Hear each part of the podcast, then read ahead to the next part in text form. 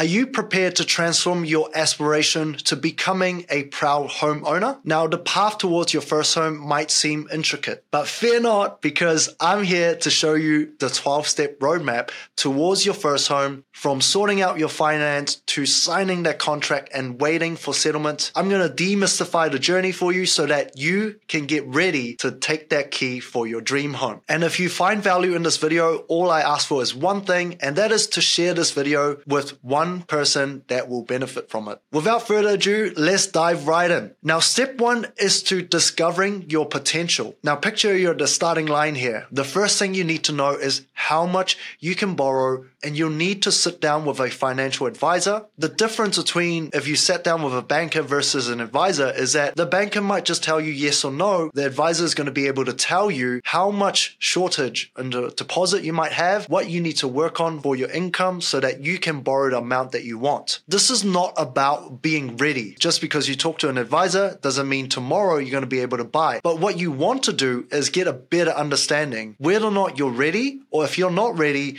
what you need to focus on to be ready. It's a crucial step, so I always urge people to start that journey early. And funnily enough, Wealth HQ can help you with that. Even if you don't feel you're ready, but you're already working, you're already saving money, then get in touch. Our advisor will walk you through a roadmap towards what you need to focus on to get your first deposit. The second step is now to unlock that potential. Now that you have armed yourself with the knowledge from the advisor, the next thing is to look at how you action it whether or not it is boosting your income or organizing your finances, looking at ways to maximize the return on your deposit, i.e., KiwiSaver, you need somebody to support you, give you guidance, and hold you accountable. And that's what an advisor can help you with. And step number three is to realize your potential.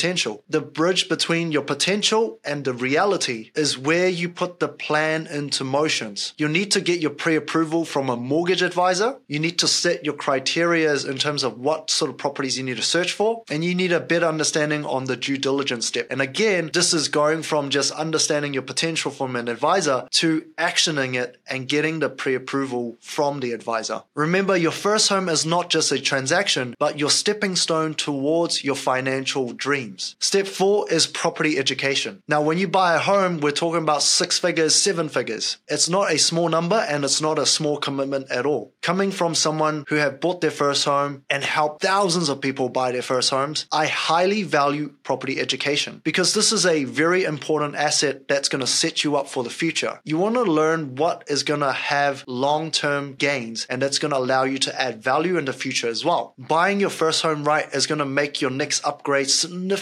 easier, especially if you're thinking about having kids, getting in school zones, or simply you just want to build wealth and get ahead. The property education will be crucial. Step number five is partnering with an agent. Navigating the property market isn't something that you need to do alone. A seasoned property agent or a real estate agent is going to be your guiding light. Now remember, there are two types of agent. Obviously, there will be the vendor's agent who is selling the property. There are also agent that will just make money by helping you buy a home. They're going to help you with the negotiation, help you get the right information and find the right property for you if you work closely with them. They don't just open doors, but they open doors to new opportunities. So definitely look to partner with a real estate agent. Step number six is getting that property approved by the bank. So earlier we talked to an advisor, we looked at our potential, we worked our way towards it, and then we got the finance approval from the bank. Now, once you find the right property, you need to send it back to your advisor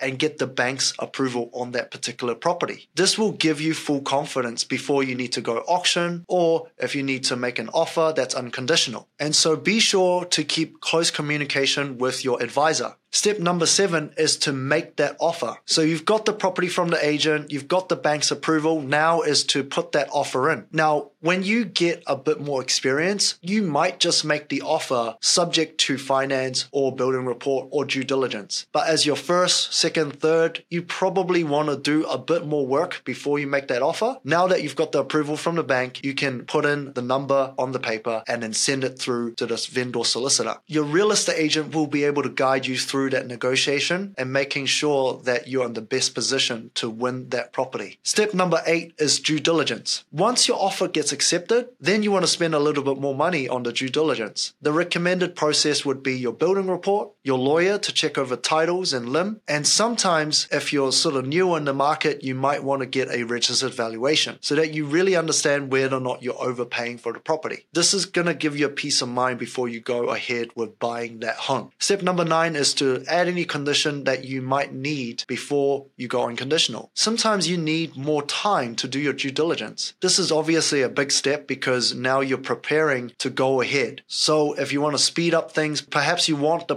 to be 100% ready before you move in, you could negotiate an access clause, which allows you to go into the property, do some renovations before you settle. This will obviously be really good if you've got a family and you want to make sure that's all done before you move in. Step number 10 is to go unconditional. Now, this step, you really want to get your lawyer involved and before you do that, you need to get the insurance company to insure the property as well. So make sure in this step you're taking close communications with your advisor, your agent, your lawyer, and listen to what they need so that you can get the right documents for them and you can have a smooth settlement. Step 11 is your loan documents. Once you have gone unconditional, now you can go and get the pricing from the banks. This is looking at the interest rate that you can get and discussing the mortgage structure that you need to pay off your mortgage faster. Once you have confirmed the structure, then your advisor is going to order the loan documents from the bank and they're going to send that to your lawyer. You will then need to go to the lawyer's office to sign the documents, understand exactly what a loan entails so that you know what you're getting yourself into. And step number 12 is collecting the keys. Once you have done all the paperwork, you just need to wait for settlement date and the agent will then drop off the keys to your new dream home. This is when you can bring your family and your friends to the house for that housewarming party. And there you have it, folks. Those are the 12 steps towards your first home. And I hope you find it valuable. And if you need to talk to somebody, you can reach out to Wealth HQ.